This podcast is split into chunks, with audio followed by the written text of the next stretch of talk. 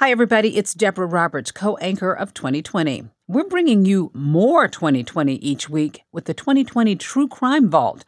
That's right, you're going to hear a story pulled from our archives. Shows that we just can't seem to get out of our heads, and we think you're going to be drawn in too.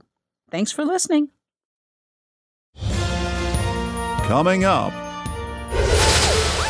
Four strippers in Manhattan and Queens who are accused of drugging customers this story's sex, strippers, drugs, and rich guys. I mean, it's made for tabloids. I heard it was going to be made into a movie. Run program. Well, duh. I knew I had a movie. A group of women who were working in strip clubs in and around New York City. The game is rigged, and it does not reward people who play by the rules. This is a story about my life and how how things got crazy. I wouldn't say we were evil. Con women, you could say that. I'm a businesswoman. I was just in the wrong business. These women would call themselves entrepreneurs. The police, they'd call them criminals. Are you married? Mm-hmm. Aw, that sucks. In order to make the scam work, they needed the men to be almost knocked unconscious. I gave him a lump of blow and he fell asleep. It was like, yeah. Men would wake up the next morning and discover that not only did they spend more than they thought, they don't even remember what they were spending it on. I told her, You're nothing but a thief. I told her, You're nothing but a swindler. You're no good. the truth is, they're survivors. We're all hustling. That's the point. What makes a good hustler? I can't give you all my secrets. No. Body look good.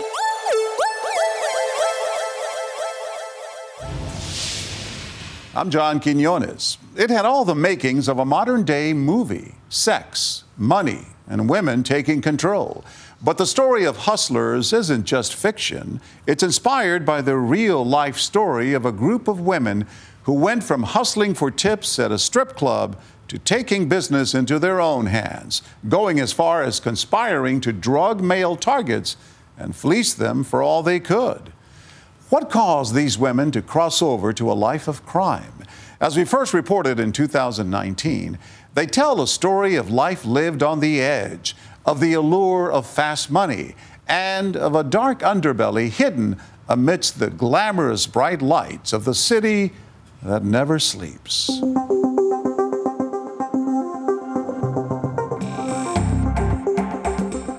New York has always been a city of dreams. It's more than dreams, it's fantasies.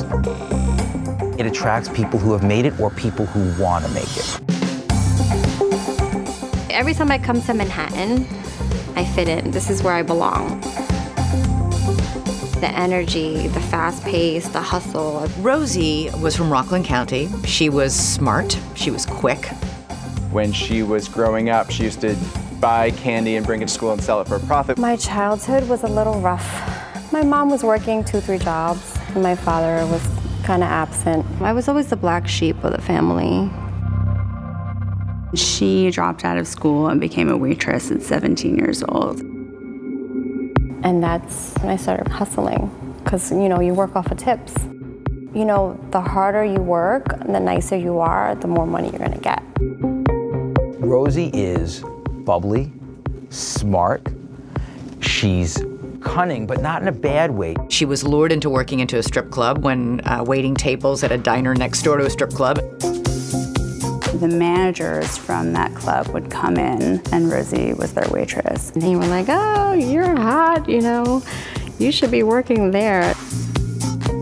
So for the hours she's putting in waiting tables at a diner, she says, you know what, man, I could be doing all that same amount of work and be making 10 times the money I'm making? I always wanted to be in New York City dancing. You know there's a lot of money out there. When I was younger, I used to watch G String Divas on HBO. So I was like, oh, if they can do it, I could do it. There were shows on television, on cable TV, about strippers that were sort of mainstreaming, if you will, the fact that women can make a living doing this. You add to that Howard Stern talking and interviewing strippers who were becoming stars on his radio show. Is being a dancer at Scores the greatest thing a girl can do? He glorified it. He made it look so glamorous. I mean, this is like one of the best looking girls I ever saw at Scores. I was checking you out at Scores. Scores girls always look good. Scores is basically the prototype of the high end gentleman's club, the superstar thing. It's a national brand, it's publicly traded, and the company has clubs all over the country. So women were definitely aware that this job existed and that this was a way to make good money fast. There were so many ways to make money. There were customers that would pay you to sit and talk for your time. I had a lot of those. The first day, I think it was like quickest two, three thousand dollars I ever made one night. What? It felt great to have that power. The kind of gentlemen who went to gentlemen's clubs back in the day were like Wall Street bros with a lot of money. At one point, Rosie was making about $10,000 a night from hedge fund managers. It's a rush. You get a high, you get a rush from it. Rosie was a good fit for for this because she was pushing, she was hustling, she was able to read people. When you first meet a customer, you don't know what kind of buying power they have. First thing you got to do is have a drink with them. It's the individual taste of the client.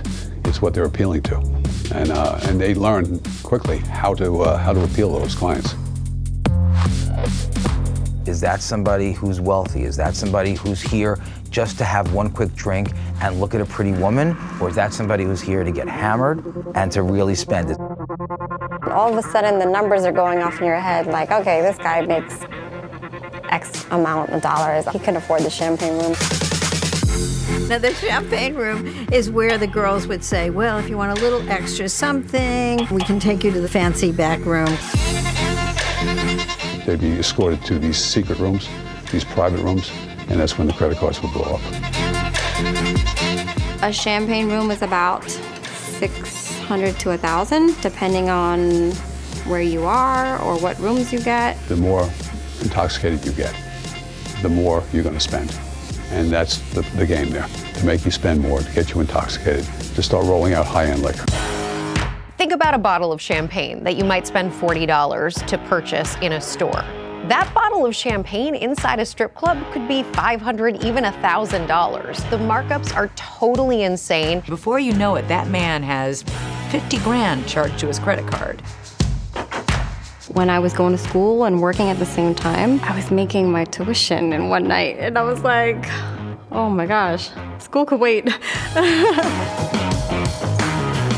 When these women are running those calculations and the men are walking in and the men are sitting down, they quickly stop being men and stop being people. They start being dollar figures. And all they want is they want more money. These men, they felt, were there just to see them with their clothes off, didn't take them as real people, and they, they had a, a great deal of disdain for them. You see the worst of men when you work in a club. You see the scum of the scum. They're trying to date you. They keep trying to tell you, oh, I want to sleep with you. You know Diamond from the Bronx, right? In the movie Hustlers, Cardi B, who's a huge star in the music world, plays one of the dancers. I'm good at that. And she was actually drawing on some personal experience because she was a stripper in several New York City clubs. I just got so tired of constantly meeting men, knowing that I'm 18 and you like around 50 and you touching me, mm. and you just you just feel like you own me. So you just say, yeah, yeah, yeah. You play along. You just string it along for as long as you can and make the money and leave. It just make you feel like I don't care. I don't care. I'm gonna hustle you because I know you're trying to hustle my body. That's how I felt like a lot. The more someone upset me, the more I would work harder to get more money from them. And little by little, you start seeing why strippers like start to hate men. A lot of the club owners are men also. So you feel like they're treating you unfairly with unfair work conditions. Women can make a lot of money working as dancers or strippers at these clubs, but they're at a huge disadvantage because, for starters, they have to pay just to work at the club. In the city, it was about $300 to work. I don't know anybody else who has to pay to go to their job. There's 30 minutes before we get fined.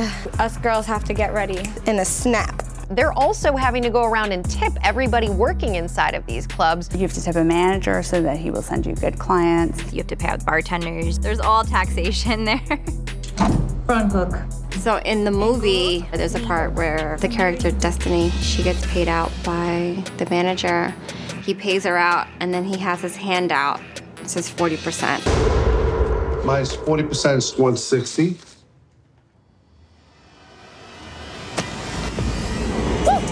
Like, no, I'm doing all the work. I show up every day, miserable, drinking to be here, putting up with nonsense. What did you do? You came in a suit. I was so upset that I keep working for hours, hours, and then I have to pay a fee, and then I'm leaving home with nothing. We were fed up with the clubs. We were fed up with the customers. We just said enough. I snapped. I gave him a lump of blow and he fell asleep. He was like, yeah.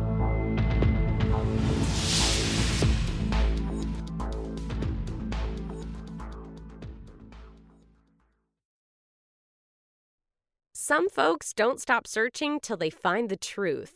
If you've got a detective's eye, June's Journey is the game for you.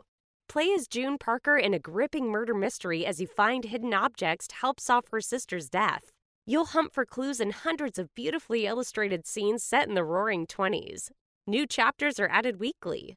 Find your first clue by downloading June's Journey today. Available on Android and iOS mobile devices as well as on PC through Facebook Games. Hey, I'm Andy Mitchell, a New York Times bestselling author. And I'm Sabrina Kohlberg, a morning television producer. We're moms of toddlers and best friends of 20 years. And we both love to talk about being parents, yes, but also pop culture. So we're combining our two interests by talking to celebrities, writers, and fellow scholars of TV and movies. Cinema, really. About what we all can learn from the fictional moms we love to watch. From ABC Audio and Good Morning America, Pop Culture Moms is out now wherever you listen to podcasts.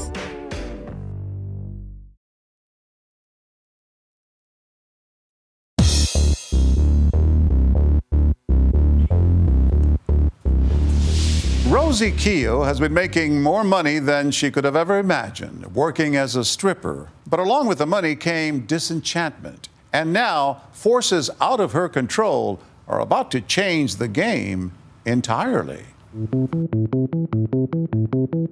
Call it Nightmare on Wall Street. Stocks all around the world are tanking. The stock market plunged 778 points. We're in the midst of a serious financial crisis.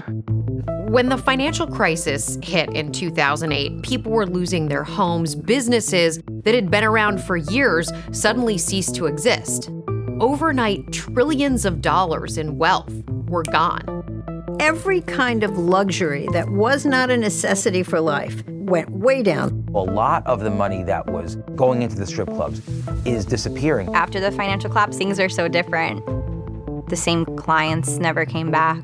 Any kind of extravagant spending um, from people on Wall Street, which had been like the base of their customers, um, was just really frowned upon. So I think those clubs just kind of emptied out. So these girls decided they had to find a different way to bring in the big bucks.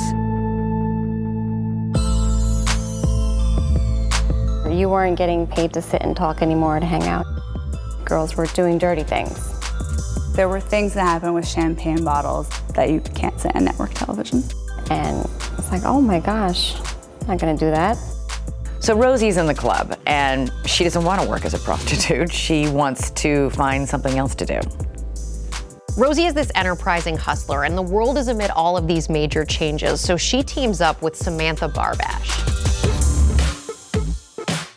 She was a single mom from the Bronx. She was ambitious. Samantha Barbash was like the queen bee of the strip club scene. She had connections with the hosts and the customers. She was a veteran and she was somebody you wanted to have on your side. Rosie sees Samantha coming into the club. Samantha has her Louboutins. Samantha looks great, and Samantha is not dancing. She's doing marketing. She wanted to, uh, to cultivate her own customers, so she stepped outside the club. Let's go find our own clients rather than wait for them to walk in the door. It's under the umbrella of marketing and promotion that the scam really starts taking shape. The strippers don't call it marketing, they call it fishing. as in casting a line. See who we can catch, reel them in, get them in at the club. The hustle starts from a very legal thing that happens every night in New York City. Men are out in the town. They meet an attractive woman at a bar. They're having a fun time. She suggests, hey, let's go to a strip club. That would be fun. And Samantha goes out and recruits Rosie and Karina to help her. Karina Pascucci worked in these clubs as a waitress, not as a dancer. She describes herself as young and impressionable. I think my role in the group, I think I was bait. I was just new and green. So normally you would go to like a happy hour. I was dressed in a blazer. I was pretending that I also came out of work and had a rough day. People were like, what kind of work are you in? I'm like, I'm in marketing. These women are in sales and they know their targets. They can differentiate between a $100 watch and a $40,000 watch. We're looking for Hublots, Rolexes, Patek Philippe's.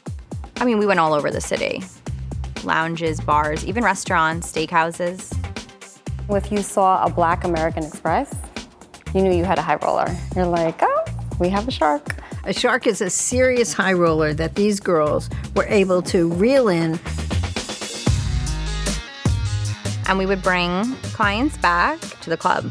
For every dollar they spend, they get a percentage of that money. And your goal was just to get them to spend as much as possible. So, literally, we're talking that meter is running the second you walk in, and it's running fast and it's running high. That customer walks in, pays a cover charge, pays exorbitant money for food and drink, will pay a woman to get a lap dance. You could be paying several thousands of dollars per hour just for the service charges, for having the strippers, the dancers, or the masseuses come in and spend time in the room. So it's at this point that everything starts to cross the line and go from legal to basically illegal because they're charging things on these men's credit cards that never happened. Sometimes the charges on these credit cards were so big that the banks would call and confirm that the charges were legit. And the women would pick up the phone pretending to be the assistants so that the charges could be confirmed and ultimately went through. The hustle became something that was no longer legit. I would be on the phone with the credit card company and I would say, oh, we are trying to put a $10,000 charge through. It got declined.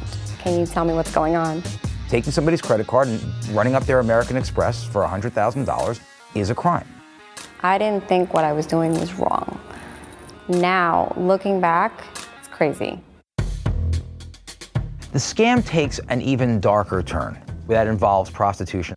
The customers were expecting to be satisfied. So all of a sudden now these men insisted on sex. Why did sex help them in a scam? Because sex helps in every scam. The men are led to believe that they're paying all this money because they are actually going to be able to engage in sex acts. So Samantha and I were like, okay, we need to find girls. We did call girls from Backpage and Craigslist.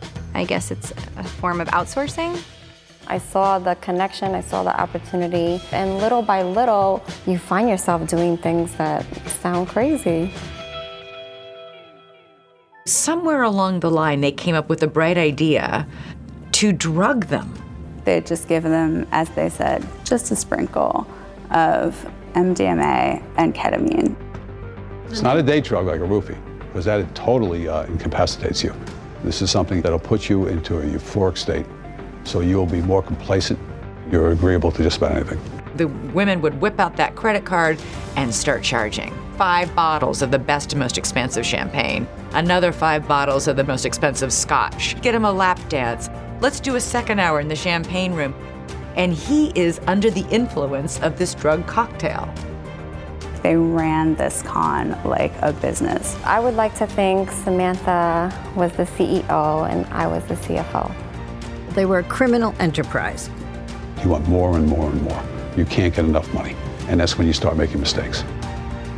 All of a sudden, you just lose control of the situation. You're like, oh my God, what just happened? What did I do?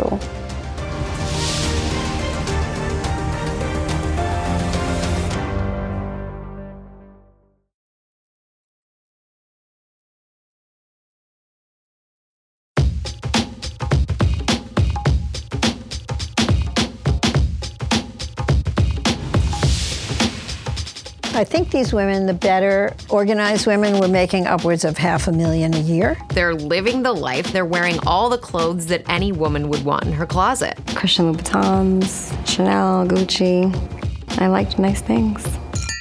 Most businesses, when things are going really well, decide to keep pushing the boundaries. And that's what these women did. They innovated. Unfortunately, that innovation was illegal. It was a little illegal, and then one thing led to the next. So things progress, and little by little, you find yourself doing things that sound crazy. The greed actually undermined their entire scam. Samantha had amassed over the years like a huge phone list, and she would just kind of run down the list every night like a telemarketer and kind of call these guys and be like, hey, what's up? What are you doing? Samantha was so good at texting clients that she would set up these dates.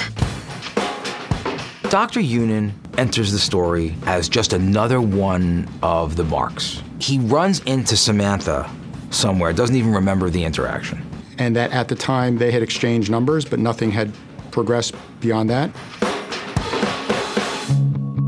Dr. Younan, he's a single, never married guy, cardiac surgeon from New Jersey. Dr. Younan was the perfect target because he's wealthy, he's successful, and basically looking for love with money to spend. He was set up on a date with Karina. Yeah, Samantha had texted him using my picture. She'd be using pictures of some of these younger women just to lure them in. And we would kind of coach the girl to say, okay, your name is such and such, you guys met here, and you work here. So we have a storyline for every girl. So it's no different than an actress reading a script. So, what did she text you? Hi, remember me? I'm Karina. I'm studying to become a nurse, and I really am looking for a nice guy, and I would love to go out to dinner with you. And we ended up going on a date. And everything just transpired from there. Dr. Younan invites her to dinner, and it's actually going to be a dinner that's going to be the two of them, plus Dr. Younan's friend and the friend's wife. And she's like, okay, you know, I'm running a little late. You know, I wanted to spend some time alone with you. So ultimately, she shows up at the end of dinner. Dr. Younan's uh, best friend and his wife stay until dessert, and then ultimately it gets late and they leave. What did the two of you do then, given the fact that she arrived over dessert? We sat down, we had some wine together. We had drinks. He was very intoxicated. They finish the bottle of wine, and Dr. Younan excuses himself to go to the men's room. And upon return, the last thing he remembers was drinking the remaining couple sips in his wine. And then I started feeling warm, flushy, and vision was a little blurry and cloudy. and what did you chalk that up to? I really didn't think twice, and then I don't remember much after that. Well, that could happen when you drink too much alcohol. It's called blacking out. Next thing he knows is he wakes up the next morning in his hotel room, not knowing what had happened the last number of hours. And then Karina had left me a note saying, Thank you very much for an unbelievable time. Help me understand why you weren't freaked out. I guess I just got caught up in the moment with her. The swindle was that men would wake up the next morning and discover that not only did they spend more than they thought with those strippers last night, but they don't even remember part of what they were spending it on. So during the text messages subsequently with the girl, he says to her, what, When did it end up happening last night? She said, Oh, you had a lot of drinks. We went out. We had a great time. Thanks. It was great. She says, You know, it'd be great to get together again. They meet a second time, and a very similar kind of thing happens. What did you do after dinner? I went to the bathroom, then I signed the bill, and then I don't remember the events. Second date, when he woke up, he again was told by her that we had a wonderful night. You had a little too much to drink. I'm sorry if you don't remember. And no alarm bells are going off for you? No alarm bells. Why not? Well, I was naive and, and, and, and foolish. You know, I believed her, I trusted her. I mean, who hasn't done uh, a stupid thing or two for a beautiful girl in life? He was sold that she was interested. He was sold that maybe this is a girl he could have a nice time with and go out on a few dates or have dinner with and introduce him to his friends. He had texted me almost religiously, and I kind of felt bad. And he said he had gotten concert tickets. They agree to meet a third time, and this time it's going to be a Van Morrison concert at Madison Square Garden. We went to the concert together, and all she kept asking was was for wine. But at Van Morrison concerts, once the concert starts, they don't serve alcohol. That was a dreadful night. There was no alcohol that night. so I actually had to talk to him. Sometimes you get tired of pretending and fake laughing all night, so that was rough. It's emotionally draining to do this. And some people go to have a drink afterwards. And then again, Dr. Younan remembers drinking a last half a glass of wine. So, what's the next thing you remember? Waking up in the hotel, and then there was a message left by American Express. They said there was excessive charges on your credit card. It was close to $100,000 on a place called Robert's Steakhouse. Can you please call us? Scores has a steakhouse called Roberts. And Roberts is the name that shows up on your credit card. You had $100,000 of charges. Did they tell you on one, two, or three nights? Yeah, they said it was it was three separate nights, and then I, I put it together. It was uh, every time I went out on, to dinner with her. Dr. Younan immediately confronts Karina. I said, I can't believe you did this to me. You spent all this money on my credit card. She turned immediately red. She says it wasn't me, it was my sisters, it was my cousin, it was the man on the moon. She came up with all kinds of excuses. And I told her, You're nothing but a thief. I told her, You're nothing but a swindler. I don't want to see you. I don't want to talk to you ever again. I was definitely apologetic. I definitely 100% felt bad because I didn't even know his bill was that high until I had found out from Score's manager and from Samantha. He thought he had a girlfriend. He thought he was in a romance. She offered him something wholly different. It was a good scam that worked, yes, because a lot of them had wives and high power positions. They didn't want any problems. They just wanted to pay the bill and move on. So, very shortly after uh, American Express does their preliminary investigation and they determine that they are fraudulent charges. They were all forged receipts and they weren't even my own handwriting. So Amex refused to pay scores, and scores came after Dr. Younan. They wanted to destroy me. Scores then files a lawsuit against Dr. Younan. He hires a lawyer and countersues, saying he was drugged, and then Scores and the women defamed him. That was their absolute goal, to embarrass me. I had never been to Scores. Dr. Younan says, I don't know what happened. I'd never had an account with Scores. I'd never even stepped foot into Scores. Dr. Younan, though, is on camera at Scores showing up. And then the New York City tabloids explode.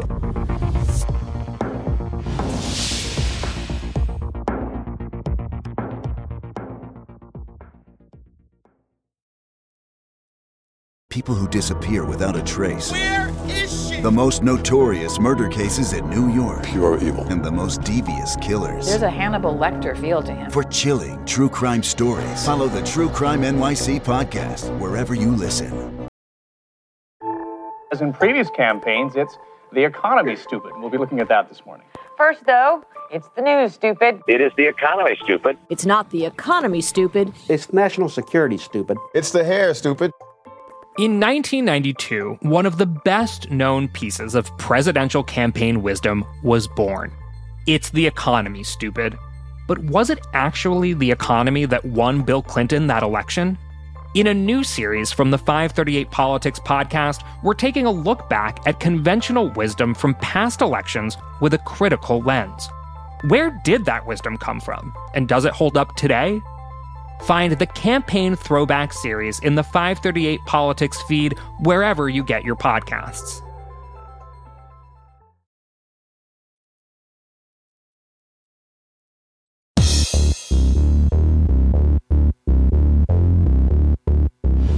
Zyad Younan, a cardiac surgeon, has found himself out almost $100,000 after several dates with Karina, one of the women working with former strip club workers and suspected of drugging men and running up their credit cards. But unlike many of their marks, Yunan has gone public with his story. And now the women are about to get some serious attention from a most unwelcome source the police. Younan wasn't the only victim in this scam, but nobody wanted to press charges. When the, their stories would pop up, everybody went, "Ha ha! What a what a doofus!" You know, you you just got drunk and you spent too much money with women who were scantily clad and enticing you to spend. When there was a, a charge that was disputed, they would say, "Look, he was here." So we would tell them, listen, it's a, it's a losing battle. Just give it up. We have you on camera. The police have been aware of this scam for some time, but they finally got a solid tip. So they set up a sting. We set up an operation in a luxury hotel. We have control inside a room. We do audio and video, and we'd have agents in other rooms in case there was an issue. The investigation team had a very, very clear goal that night in this sting. They wanted the guy to be approached, they wanted him to be drugged, they wanted to see the credit card being taken, run. They had a DEA agent pose as a rich guy. He did all the things that would make him a target. The way I dressed, the way I acted. We did our investigation ahead of time, so we knew they were gonna come to this high end hotel bar. He sits there, an hour, hour and a half goes by, and like clockwork, they find him. And what was the opening line? I'm curious. It was uh, basically if, if I wanted a party. And you said yes. Yes. So we ended up in the hotel room. I actually wasn't supposed to be there that night. Um, I was home in my apartment by myself, sleeping, and Rosie had called me. We went to the Gansevoort Hotel in the Meatpacking District, and she told me to wait downstairs. And she went up there with another girl, another dancer. And right next door, on the other side of the wall, is a whole cadre of detectives and DEA agents watching uh, everything unfold. Did they give you something to drink? We had brought drinks up to the hotel room, Mm-hmm. knowing that these drinks would possibly be drugged. Did you begin to act like you were under the influence? Yes, I did. They're trying to wake me up uh, using various methods. They grabbed a beer from the hotel fridge uh, and they, they had me drink that. Here, sit up, babe. I'm gonna drink some of this. Does it all the ladies say? Are you married? Mm-hmm. Aw, that sucks. You didn't drink anything? Rosie had called me to come upstairs, and I had seen a gentleman on the bed passed out, and um, I said, What's going on? And, you know, this woman said, Well, he's really sick. I gave him too much. Did you say something? I gave him a lump of blow and he fell asleep. He was like, yeah. Just didn't make sense to me. So I had went up to him and I had taken his pulse. You shouldn't have gave him that bump. I've never seen anyone go to sleep after a bump. He was breathing completely normal. I knew he wasn't blacked out. I knew he wasn't sick. His heart was fine. This DEA agent is doing a bang up job acting. And the detectives next door are freaking out. Don't worry. We knew that he would pose as if he would have been actually drugged, but We were afraid that he had actually been drugged. Right. There was a point where the girls had crawled on the bed and they had a wet cloth, and it looks like they put the cloth over his mouth. I had actually several times given the order to move in, and it was only a split second that uh, Danny would stop me and say, "No, no, no, not yet. He just gave a signal." I was like moving my legs, shaking it, showing like, hey, you know, I'm okay. While the two women become increasingly agitated because they can't rouse him. Oh my God, slapping him on the face, come on. Can't wake up. Look at him right now. We were just hoping uh, the, the, the girls would take his credit card and leave and go swipe it. I felt like they were like vampires hovering over me. My blood was the credit card. They needed to get me to this strip bar with my credit card to do their business. Credit card. Maybe we just go find a lookalike. So they're now freaking out because they need this guy up and ambulatory to walk into the strip club past the cameras so that they could claim he's perfectly fine and let's get his credit card and start spending. And then they got, you know, they got him up off the bed, and that's when they were getting a little physical with him. It got a little intrusive. It was getting to the point where they weren't leaving. They would just wanted him to get to this club. So we kind of came to the decision like, this is going to go on all night. The problem was the DEA couldn't let the agent leave the room because he would then be in an uncontrolled environment and at risk. So I had some individuals pose as hotel security and enter the room. Security, security. And finally, they burst into the room. How you doing, security? Is this guy even, is he alive? Yeah. This guy does does not look good. Is he need an ambulance? Yeah, we're on an ambulance. No. Right now. I mean, they had no regard for his health, if he was dead or not. They're not able to make the arrest that they were hoping to make. Because in the end, they could not run the credit card. But it wasn't a failure because we did get some evidence. They were able to get security camera footage, video, and audio tape of these women arguing over how much should you give them. Don't, no, no, no, no. Don't give him that. Who is it? What? No, no, you don't need alcohol. You just need a little coronita. What did you give them? You gave them too much. They got lots of incriminating evidence that would help their case. They were able to retrieve the glass with the spiked drink, and that was critical because they were able to then test it in the DEA lab to see precisely what the drug cocktail was. And when you had that tested, what was in it? You have a sedative and you have a stimulant. So you take Molly to get you up and alert, and you have a sedative to put you to bed. It's very, very dangerous. Everybody is lucky that nobody died. Gig is up. Strippers are under arrest tonight accused of drugging customers. The whole world goes black and everything just goes silent. I think it was a shock.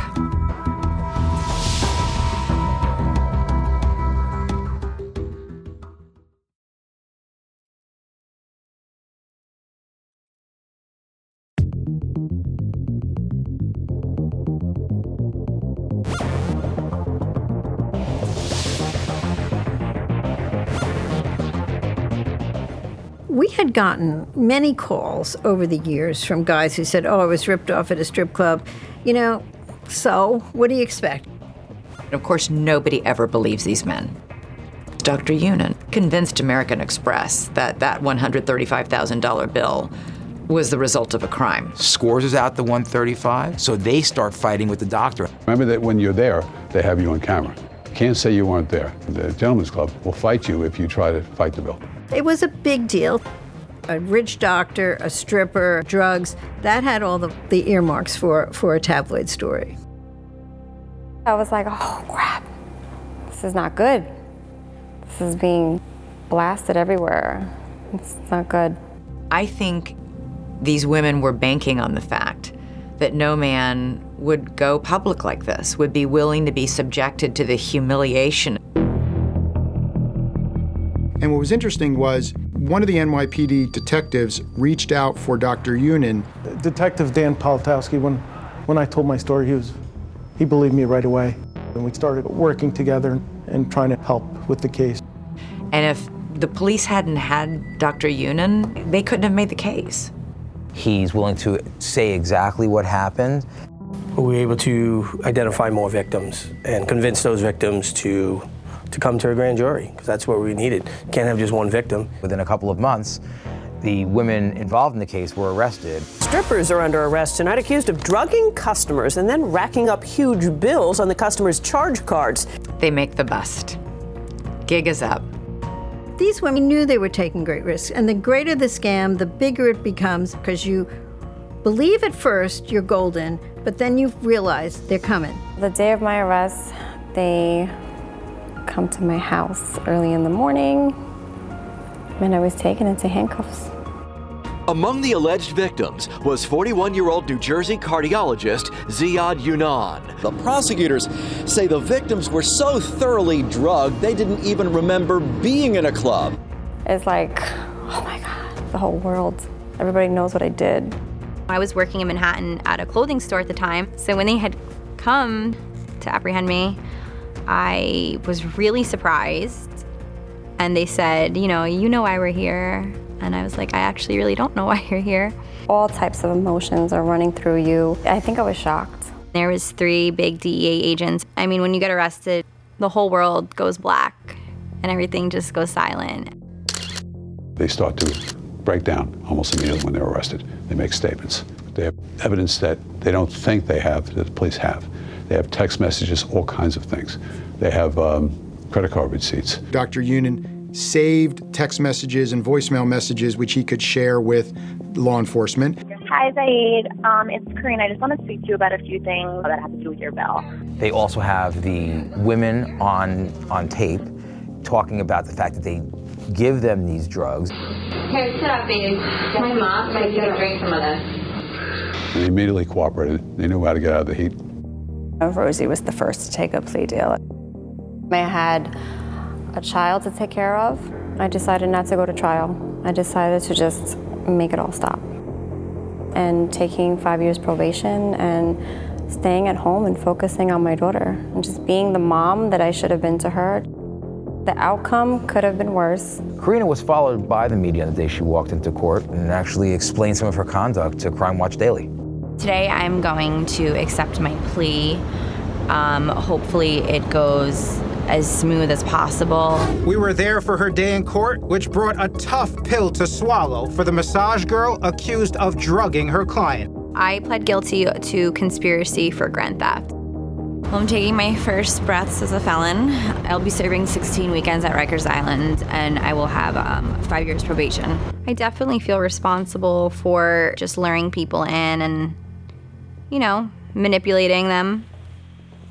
The girls need to be accountable for, for their responsibilities and their actions. The case is over. One of the judges uh, threw out essentially the Scores' case for 135,000. The judge also threw out Dr. Younan's defamation case. I mean, it's affected me tremendously. I'm not as trusting as, a, as I used to be. But yeah, they, you know, I, I always stand up for what's right, and someone had to stand up, you know, and stop it. Everybody's going to have their own judgment about what these women were and what motivated them and what drove them. I mean, people might not find me remorseful, but I definitely went through my own remorse and privacy. Hurt people tend to hurt people. So at the time, when I was hurting these people and I was doing wrong things, I was also hurt myself.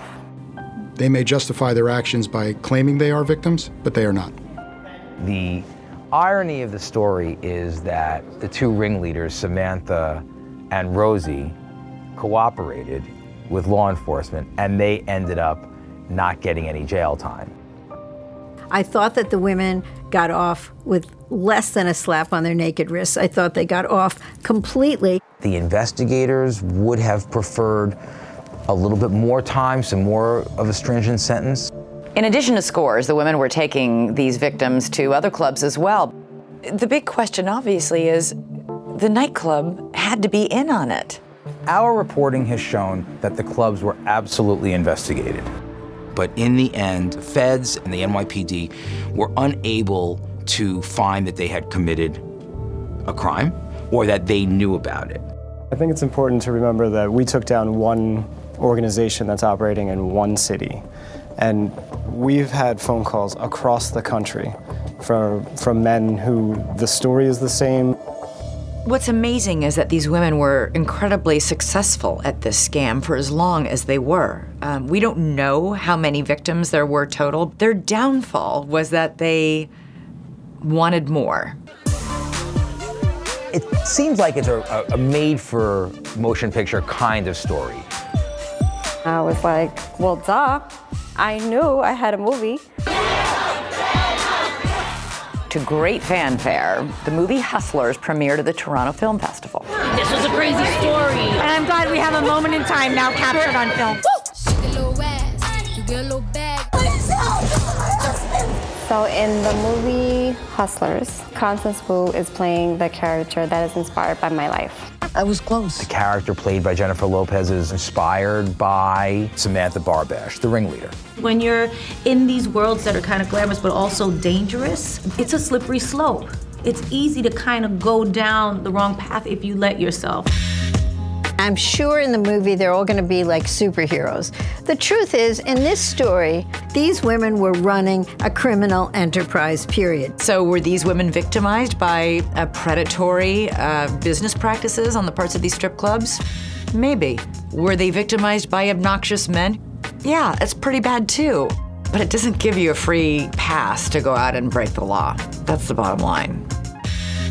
I don't think that Samantha or Rosie can ever stop being the kind of person they are, right? They are hustlers. I feel like, yeah, I still have that in me, but I've tried to learn to flip that and just use it positively. I don't know where they're going to go from here. I have a sense they'll be fine in whatever world they find themselves in. I'm getting my associates currently in criminal psychology. Rosie has seized on the opportunity of this movie coming out. She's working on a memoir. I'm here to take accountability for my actions and just let everyone know that I learned from it. I was in the wrong industry. If I chose a different crowd, things could have been great for me. They accepted responsibility for their conduct, they took their punishments, and they've moved on. What you do does not define who you are. It's what you learn from it. It's what you do after it. It's who you become later on. What? This is Deborah Roberts. That does it for this episode of the 2020 True Crime Vault. Tune in on Friday nights at 9 o'clock for all new broadcast episodes of 2020 on ABC. Thank you for listening.